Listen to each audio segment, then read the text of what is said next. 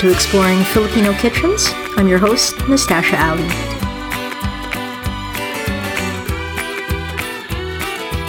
Today we're talking with Cherry Atilano, a young Filipino farmer who started the social enterprise called Agrea. Agrea being a combination of the words agriculture and Gaia for earth. I know, great name, right?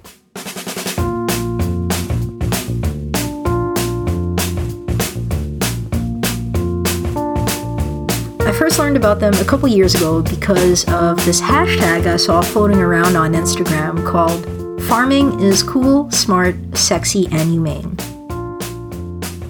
Even Cherry admits the hashtag's a bit long, but it gets the point across and gets us to notice that finally, little by little, these seeds of change in how agriculture itself is perceived in the Philippines. It's being sown by this crop of young farmers coming through and making a difference by themselves. That change starts with people like Cherry, who have made it their mission, and frankly, their business, a successful one at that, to improve the lives of Filipino farmers. I guess, as someone who grew up in the Philippines, it was certainly one of those things where you kind of just know that it exists.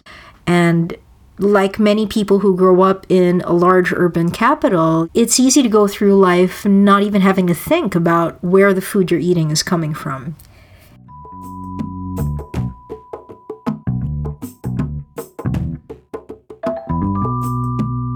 To be honest, this is one of those subjects that frankly seems too big to tackle. I mean, where would I even start? With a country that's as large and as diverse as the Philippines, with so much land that can still grow and nurture this amount of fruit and vegetables and grains, you know, farmers have just been underappreciated and not given the rights and respect they deserve, in my opinion. So I had these kinds of questions and more, but not enough reasons or resources to ask them. And I mean, admittedly, this particular interest really kind of only grew for me because of this renaissance of farming and agriculture here in North America, with farmers who appear in magazines and TV shows and talk as things like keynote speakers at symposiums, like the recent one I went to called the Terroir Symposium in Toronto. Anyway, all of this really did help me understand that with a little context and the right products that are made from the best ingredients that you can find around, you really can taste the terroir of a place, like what's in the ground, what's in the atmosphere, everything that exists around the animal or the farm that was used to grow these products. It answered so many questions for me, I think, and as my interest in food and where it comes from started to grow, I also kind of wondered what I've been able to ask where does my food come from if I still lived in the Philippines? To be honest, I'm not sure. And probably it's just because I didn't know what existed. And again, where do we even start? Did farmers under 30 even exist in the Philippines? And of course they do these people who have put their life's work into bringing those foods from the ground and the soils and the seas into the hands of people who appreciate and support them, they exist. And this particular story we're going to hear today from Cherry and her discovery of what exactly grows in the island of Marinduque is equal parts thrilling and educational. And yes, all of this is about farming. Let's get to it.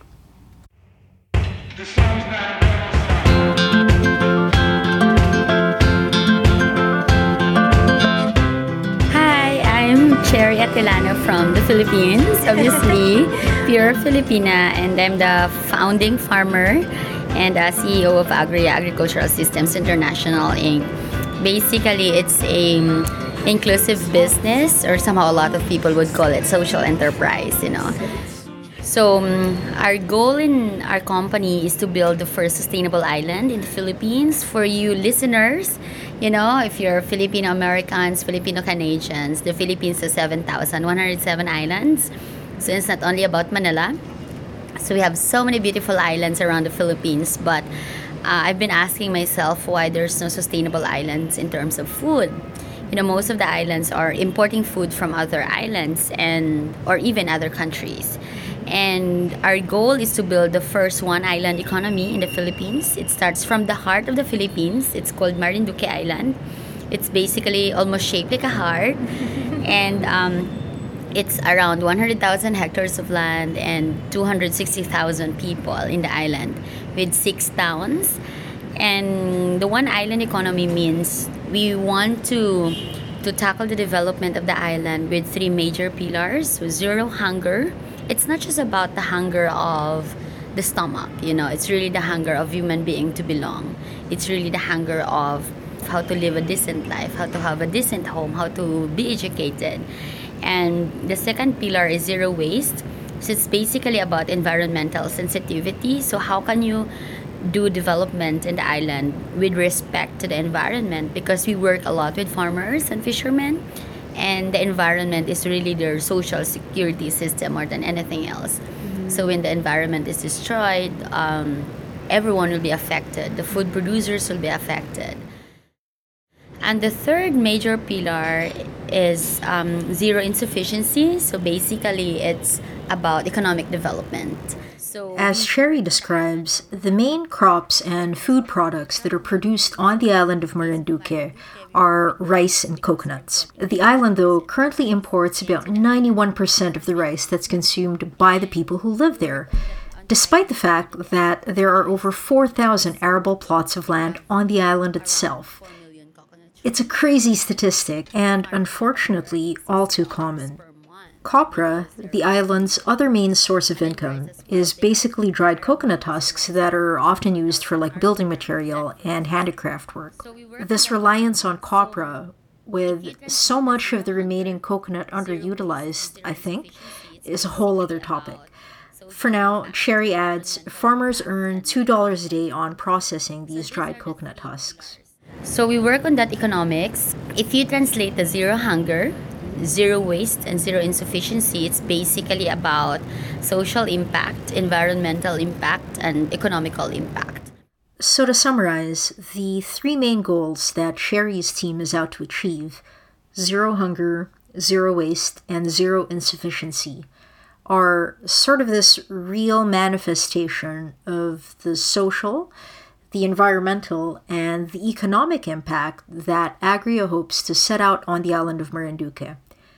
The idea behind the one island self sustaining economy. So, these are the three pillars that our company is trying to work with and trying to, to, to base all our work and measure the impact of our work in three aspects. So, that's basically what Agrea is doing, and it's it's a lot of work. We're giving ourselves 20 years to to work in this island, but in the next uh, starting this third year of the company, we're actually expanding some of the best practices of the island. That's why you know, as I mentioned to you, I'm flying to Siargao. Mm-hmm.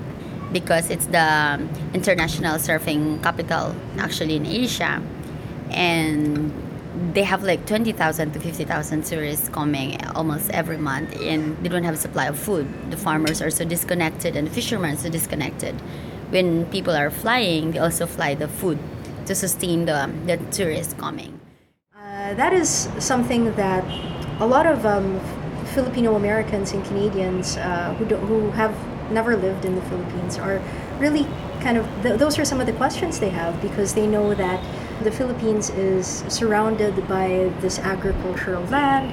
Um, we're surrounded by the ocean, but you know, why is it that a lot of Filipino farmers really live below the poverty line? And it's hard for them to kind of get the context of why that is the case, right? So, uh, part of my um, wanting to ask these kinds of questions to people such as yourself is to help provide that context and to kind of uh, explain you know, there are many different factors that contribute to that, but what can, I guess the conversation is really what can we do about it today to to make it better or to change that that narrative as uh, you you know with Agrea. Yeah, that's pretty interesting because um, Actually, you know, everyone starts with an inspiration why they do things. And when people would always say, oh, because that's your passion, I would always disagree. It's not only my passion, but I also found purpose in doing it.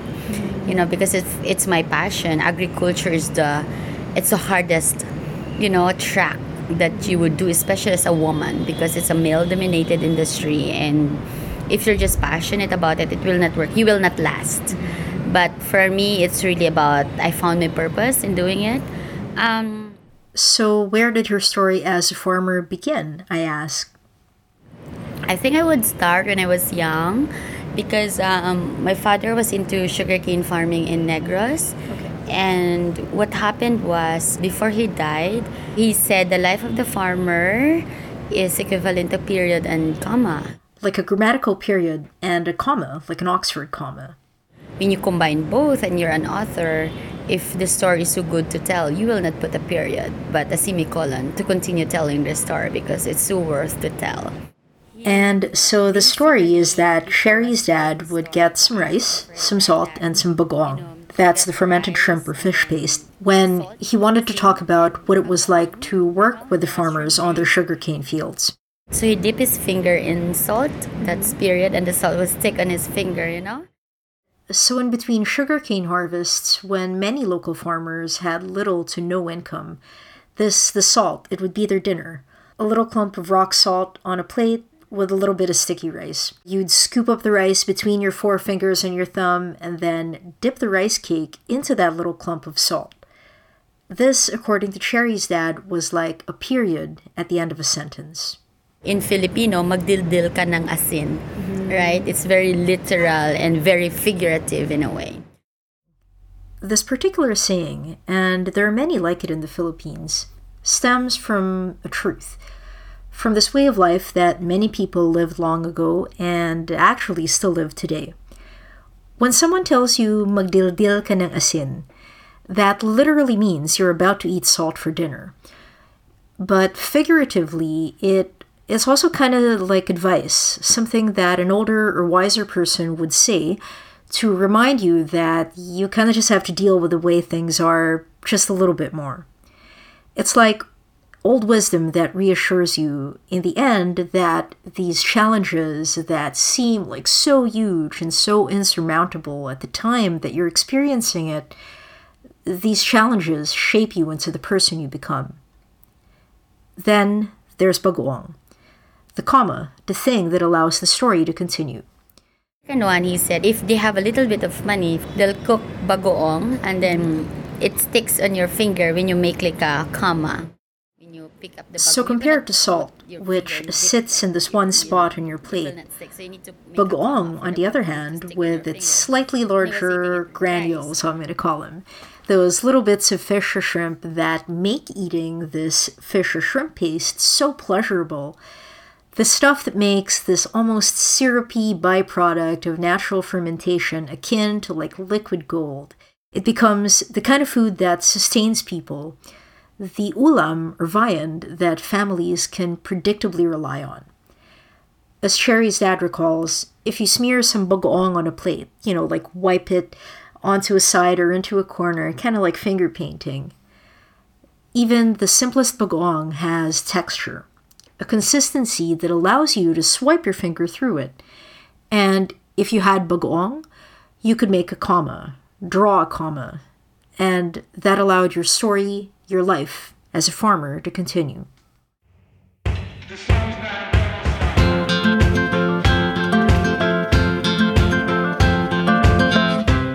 Hearing this kind of story amazes me, I think, because even though I grew up in the Philippines, my childhood was nothing like the childhood of someone like Cherry, who grew up in a rural area near a farm. My life, as big as it felt at the time, was simply one of millions. That much I understand now. And in the city, it's easy to feel isolated from the rest of your surroundings, and my Manila was a place where you needed like a special sticker on your car to drive through a gated subdivision. Talk about building bridges and just having that isolation be almost built into life. My experiences, I now realize, were simply one of the many that we could now tell. and tell through our love of food. So I asked Cherry to tell us a little bit more about what her childhood was like. We live in the hacienda, so we live in a farm, sugarcane farm. And my mom, you know, my parents were so generous. Our house is always open for people to eat. And every six o'clock in the morning, we call it arima. It's like an assembly of sugarcane workers. They come to our house and they usually like have coffee, you know, pan de sal. We have like a bakery there that my dad put up for people to eat. And as Cherry shares, one of the biggest questions that she had as a kid was really why did we have enough? While some people, like the farmers she grew up around and saw every day at 6 a.m. for coffee and pan de sal, have barely enough to get by. What really made her different from the other kids around her who also lived on the farm? Not bad questions, and, you know, pretty interesting for a six year old to ask. Other people my age they did not notice it, but my mom said that I was just observant. I asked so many questions. And this curiosity basically led to discovering what became one of Cherry's real lifelong loves a love for gardening. I'm at 11. I read a book about biointensive gardening. So it's basically planting vegetables around your house. And the book says that if you're poor, 100% of your income goes to food. You know, 70% to rice. Mm-hmm. Hindi yan kain pag walang kanin, right? So if you're Filipino, you will always look for your rice no matter what. And 30% goes for your viand, in your ulam to be partnered with rice. And the book says that if you plant vegetables around your house, you somehow save your 30% because you can now like go out in your gar- house, go to your garden, pick up tomatoes, eggplants, and kangkong or other things, and you can now simply like partner it with your rice, and it's healthy. Now, I know this sounds like pretty basic stuff. That growing vegetables in your backyard is basically free food. That you can grow and you can care for this stuff and get your kids involved as well with preparing. But hearing Cherry say this, it, I don't know, for me again, just paints the picture so vividly. Because what happened is that, over time, what started as this rich tradition of making the most of what grew around the fields in the Philippines, you know, like around a nipa hut in a rice field, for example. Making things like snails and coconut cream, or quick pickles with like ferns and wild plants that grew around to pair with rice.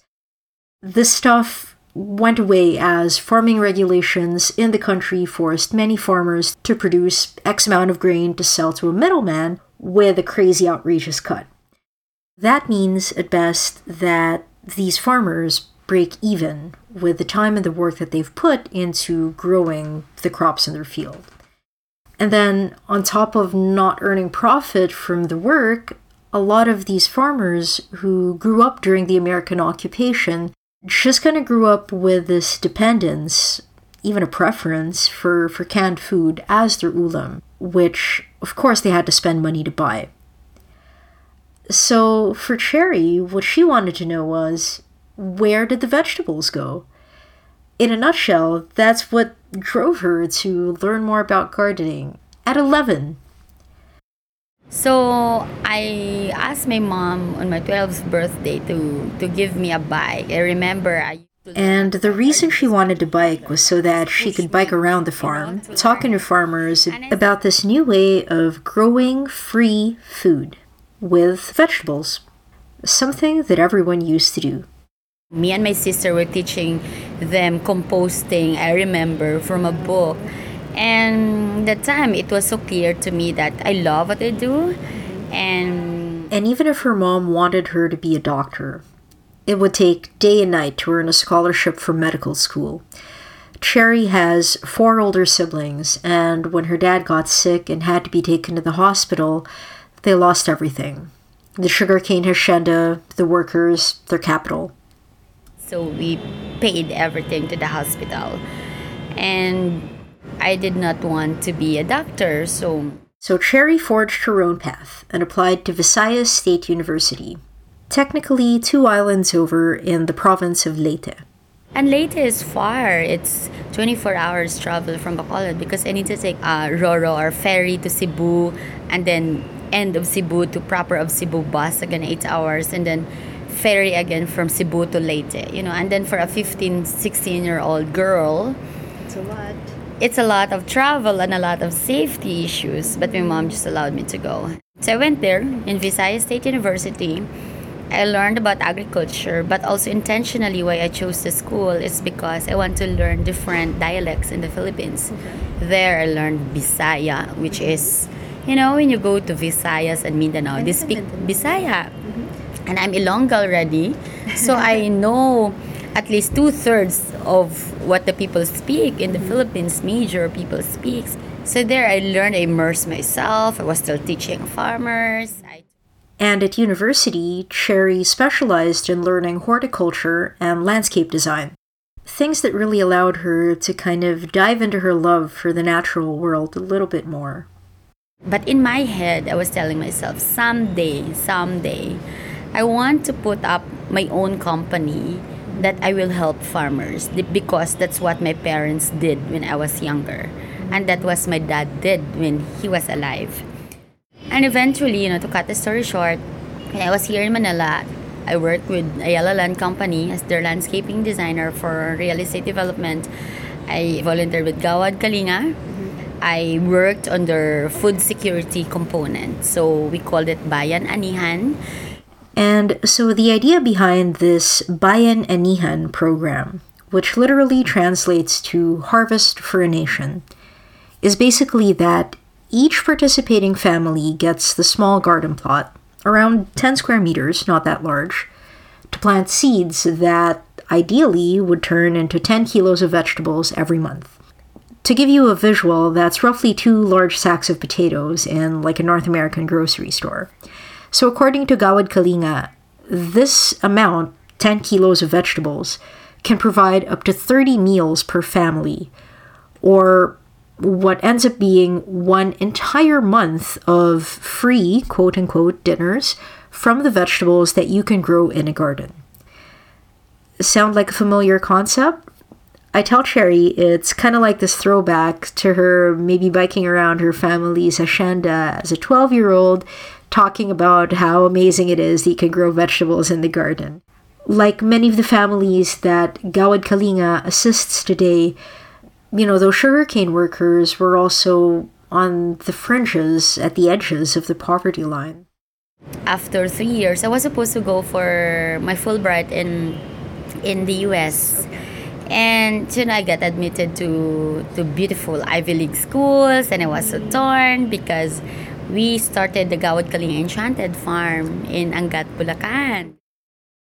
So I was there, and I was so inspired inspired starting it, you know, because I mm. already work with Gawad Kalinga. I understand the vision of uplifting the lives of the poor and, you know, eradicating poverty. But these are all bold words that you need to work on the ground.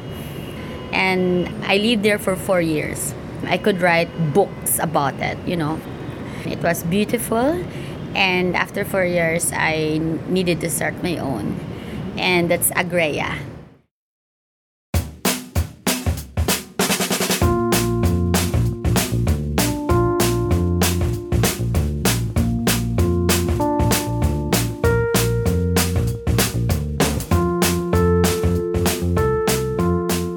Inspiration behind Agrea is because of my journey of being in agriculture. You cannot take me out. I breathe it, you know?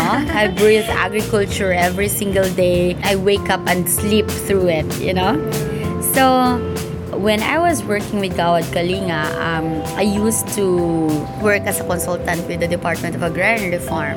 My job is to help consolidate farmers to be cooperatives and associations and business development. And I had the chance to travel all over the Philippines. That's how I noticed that I need to start on an island to develop it.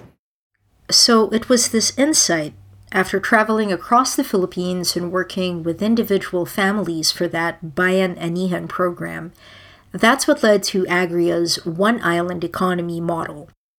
this next part of the story goes that Cherry meets a couple who pretty much become both mentors and second parents to her. Daddy Yongnieva is from Marinduque and Mami Ivy Almario. These are like my second parent. When I stay with them, they really supported me to start Agrea. And I was crying because I don't want to leave Enchanted Farm that time, but I need to start my own life because, of course, it was a total volunteer work. And so, um, Daddy Young and Mami Ivy brought me to Marinduque. That was November 2014. And the moment we left at 9 p.m., and we arrived there early morning. It's sunrise, you know, and the sunrise was so beautiful at the bay in an island so green, and I felt so in love with the island, and I just kept exploring it. You know, I know no one in the island, but I I feel like you know this the people in this island would be my family, and that's the story of Agrea.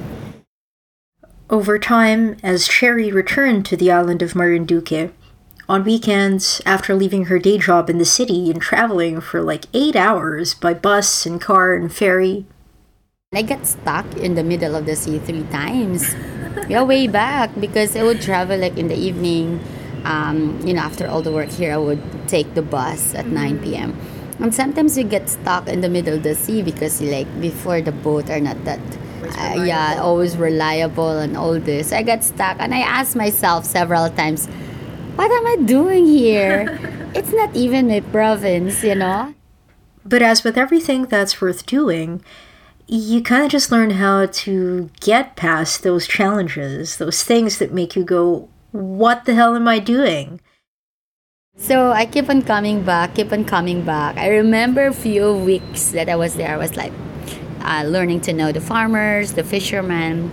I love the fact that it's very Filipino, mm-hmm. that every time I go, we drink tuba, you know, the coconut wine, and uh, sing karaoke. And then the fisherman would arrive with a catch of tuna and just grill it. And we eat it and we drink and we just love to sing. Mm-hmm. And I was like, this is life in a very simple way, right?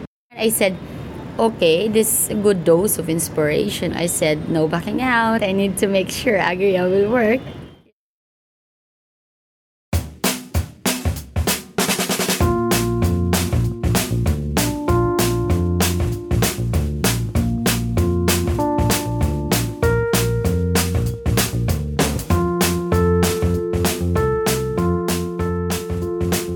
This last book reminded me of something that really piqued my interest in Agrea at the beginning.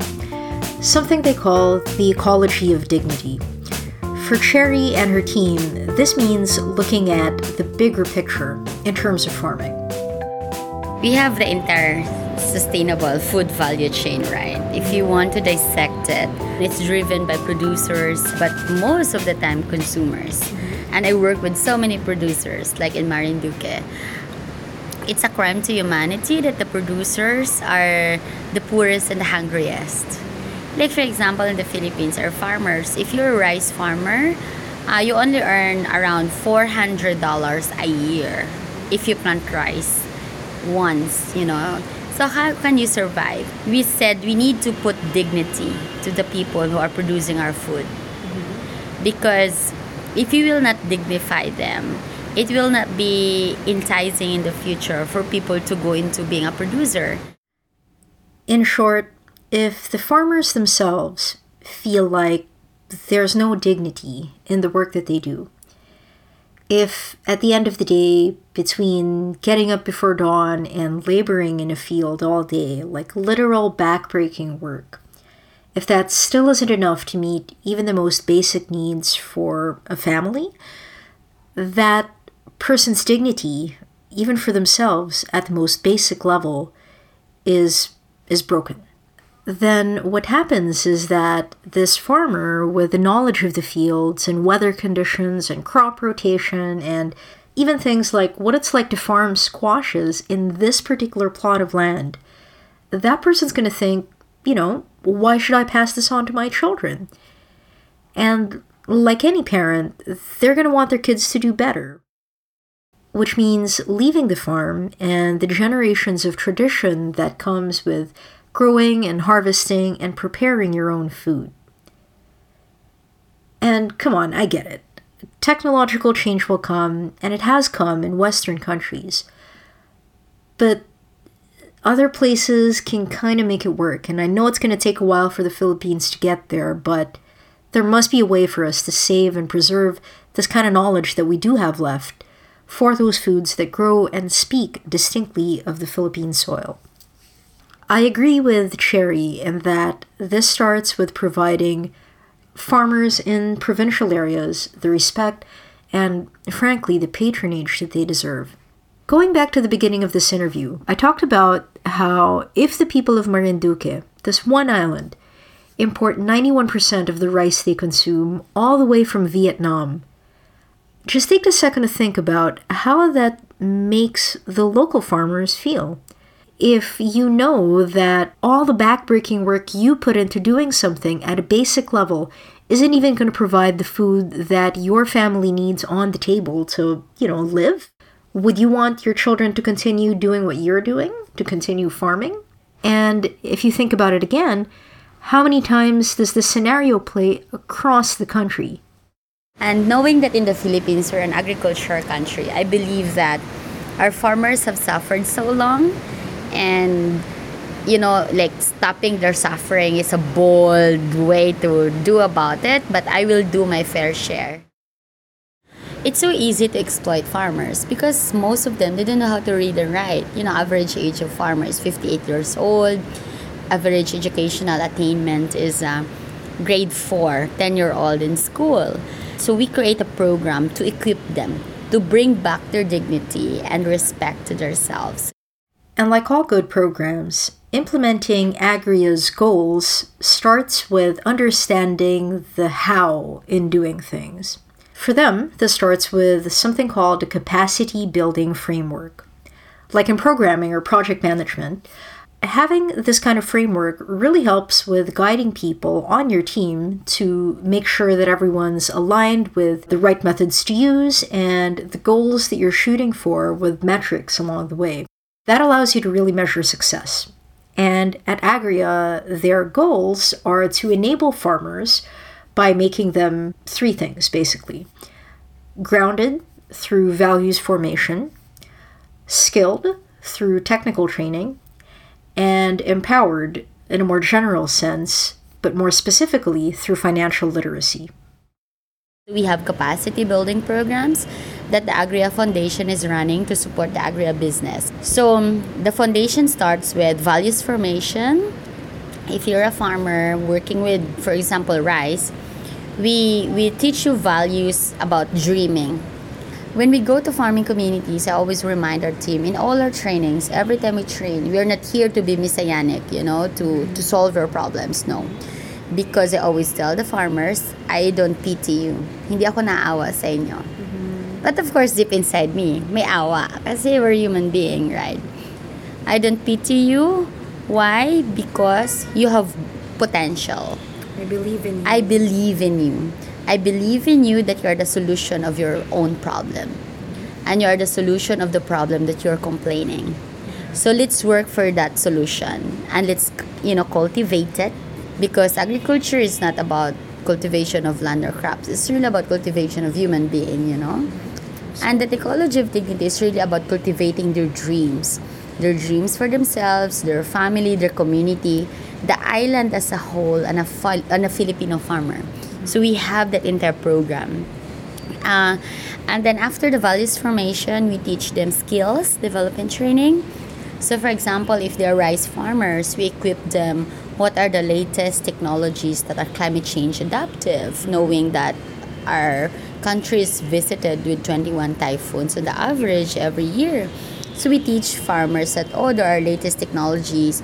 You will change your seeds. There are seeds that are short when they grow. You know the plant of rice is short, so that when the typhoon would comes, when your rice is tall, all of them will just go down and you don't have uh, rice harvest anymore.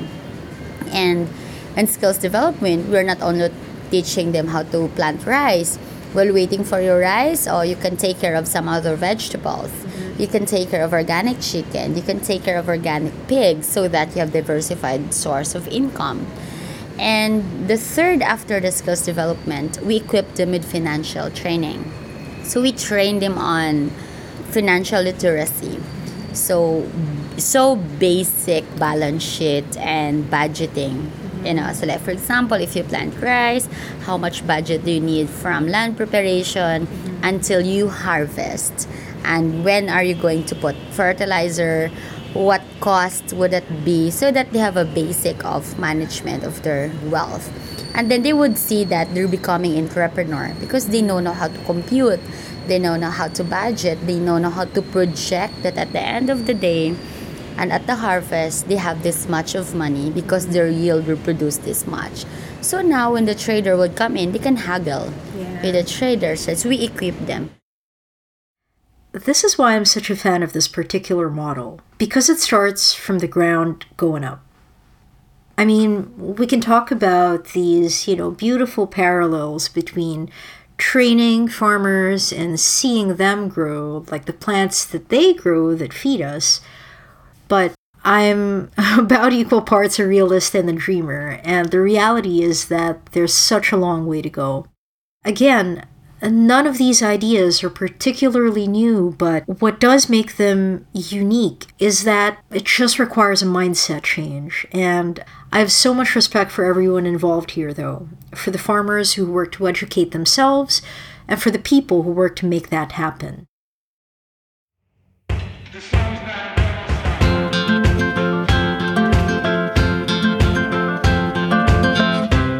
I wanted to learn more about how exactly Agrea puts these ideas into action, so I asked Cherry to explain a little bit more. In Agrea, since we also do the business, we also provide them the marketing support, packaging support, the processing support. So if they plant, we buy from them. If you're a rice farmer, for example, the scheme would be if your one hectare of land would produce five tons of rice. So we always compute how many people in your family, in your household that you need to feed the whole year.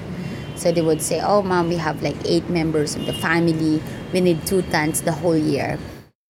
So if they only harvest once a year, we give them that two tons immediately. It means that's your food on the table.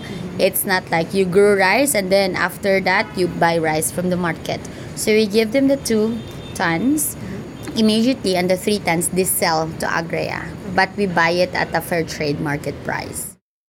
And this is key, although it may not seem like it. This single step in the process of partnering with Agrea to ensure that, you know, when you actually plant rice at the start of a season, there's going to be a guaranteed amount to cover your family's immediate needs, which immediately goes back to you. Because again, the reality is that most farmers just aren't equipped with the capacity to plan ahead and to think strategically about it.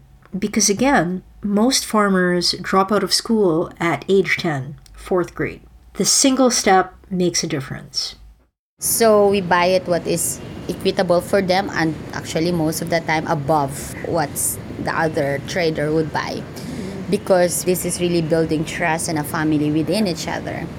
Then our training as well, dignifying them, it's not only about doling out, you know, because they're used to to the government dole out Just mentality. Receiving. Receiving. So like for example, they need to apply to be trained. So we have actually a farmers fellowship program. They need to apply to be a fellow. So for example, in rice, we have top 30 farmers that they will be trainer of other farmers in the future. So we'll give them allowance to train other farmers. That would be our program next year because other farmers they have the capacity to train and most farmers would listen to fellow farmers mm-hmm. right so that's our strategy so imagine from a mere farmer without hope you equip them with hope and building their dreams you know it's really basically translating their dreams into a goal mm-hmm. that is very tangible for them actionable steps. Yes, actionable steps. And eventually they will be consultants and trainers and they will be farmer entrepreneur in the future. So it's a long way to go, but this is the process that we take. I am all for this. I can only imagine really how that feeling of empowerment really feels for farmers who go through the training themselves.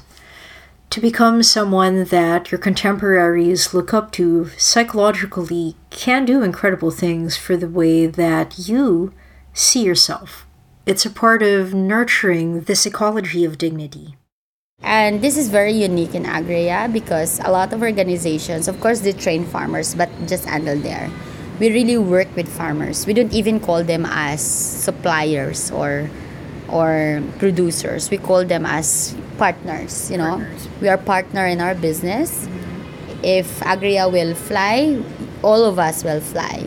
You know, if Agrea will, we're all in this together, basically. so that's more of a principle. So they feel it that you know they feel really that they're dignified because like just to be in the training if you're absent we have assessment you cannot be a farmer trainer mm-hmm. next time because you failed your attendance mm-hmm. You know you did not attend the training so they feel that they also need to aspire so aspiration is something that we're inculcating in them it's not only like okay waiting for the government to give them support and it's crippling them. But here, they aspire to be a trainer. You know, they aspire to, to have a uniform and have a kit and have 25 farmers to be trained mm-hmm. and, you know, handling an agri-up training module. They feel the pride towards that. I have, I guess the first words that comes to mind when you're explaining all that is really that it's a very holistic approach to, to doing that. And just to kind of provide a little bit of context to, to what some of uh, these farmers may be experiencing, they may be used to those those handouts and those doleouts. And this approach that you're taking to kind of really make them realize, uh, or help them realize rather, help them realize for themselves together with other farmers, para the other farmers also see that, you know, if they can do it, like it, maybe I can do it too. Yeah. And like it, it's kind of like a trickle down effect, but also kind of also circular because I guess like if other farmers are able to show their their contemporaries, this is what you should do, this is what's going to happen when you do that. When they see it firsthand and when they participate in those types of trainings, that that that's the way that you're bringing about that dignity, you're building that dignity yeah. in, in those um, farming families and one aspect of that that I'm, I'm really very interested in is how that affects their kids.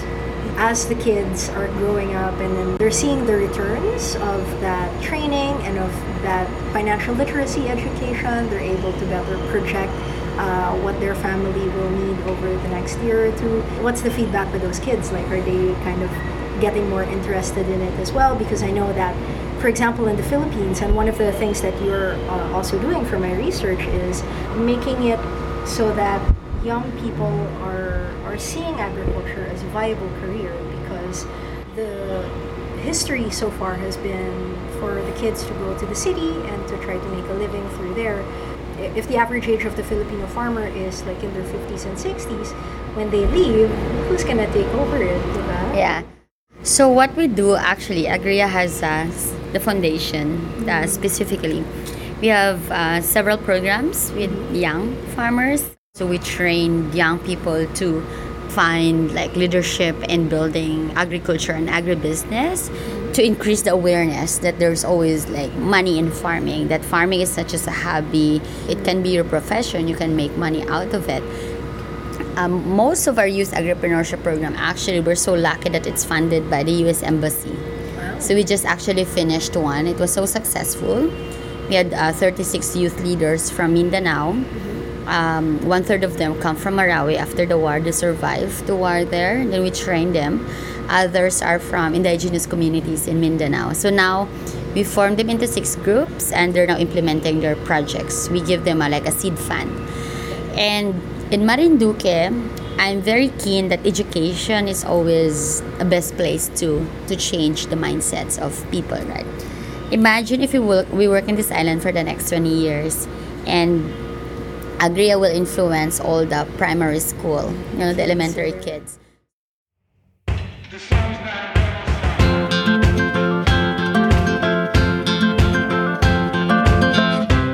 Next, I learn about this program called the Garden Classroom. So right now we have 19 garden classrooms in the island of Marinduque. So we teach the kids basic backyard gardening and now the produce of their farm goes to their feeding program of the school. And Cherry says that for one school, the students there, they used to bring vegetables to their homes. So their parents were shocked. Why are you coming home not with assignments, but with sitaw and eggplants and tomatoes and okra?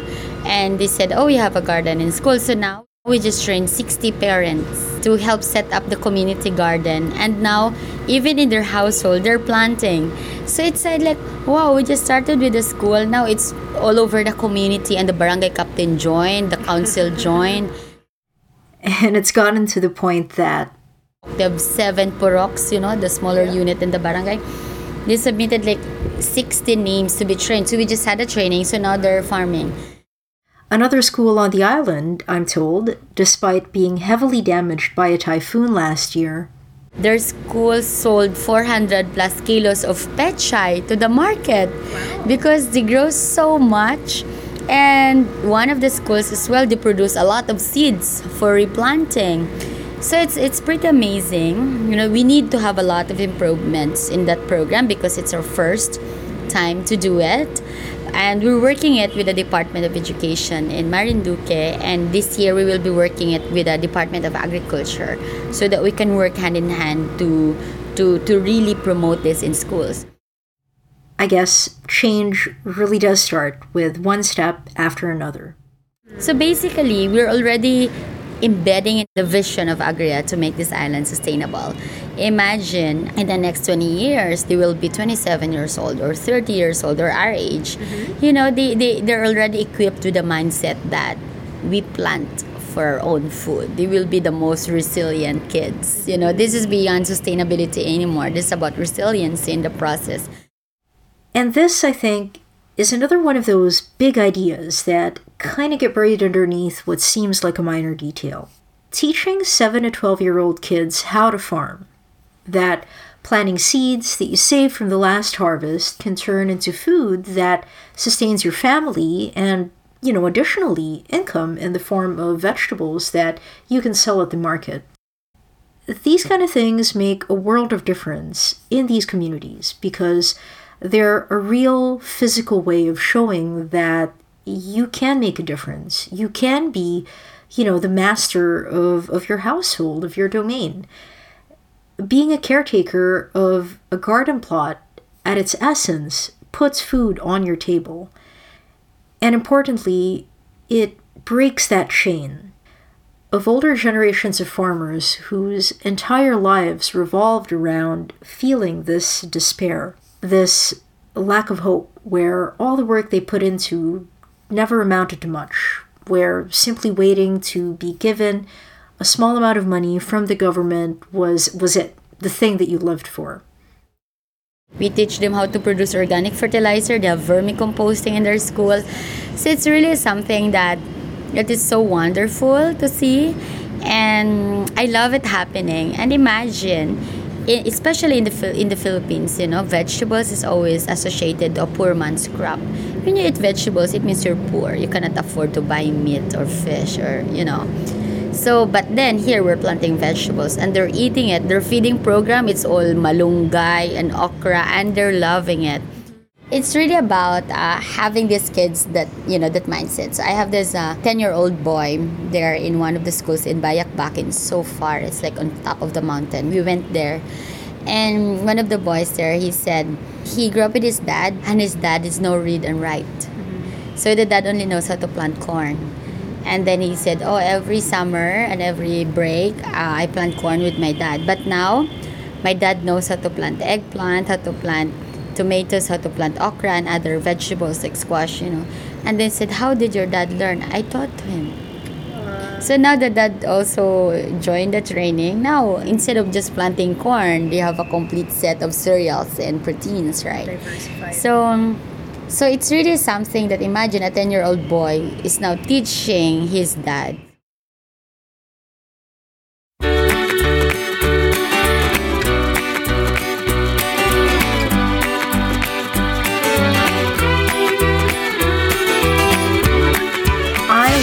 so much from this interview about agriculture and what it's like in the Philippines today, and more importantly, where it's going, with the help of people and organizations who see the value in investing in youth and community based learning. Because even if the world's biggest problems seem way too big to tackle, like hunger, poverty, restoring human dignity, sometimes solutions can start with a backyard garden. My sincerest thanks to Cherry Atilano for meeting with me in Manila for this interview. Head over to the show notes for links to Agrea's website and the various programs they run, and you can find Cherry, aka at Farmer Pinay, on Instagram. Between everything she does, I'm super thankful she took time from her day to share these stories with us. Music for this episode is by David Szesztay, Eric and McGill, Podington Bear, and Blue Dot Sessions. Visit exploringfilipinokitchens.com for past episodes and follow at Exploring Filipino Kitchens on Facebook and Instagram to say hello. Maraming salamat and thank you for listening.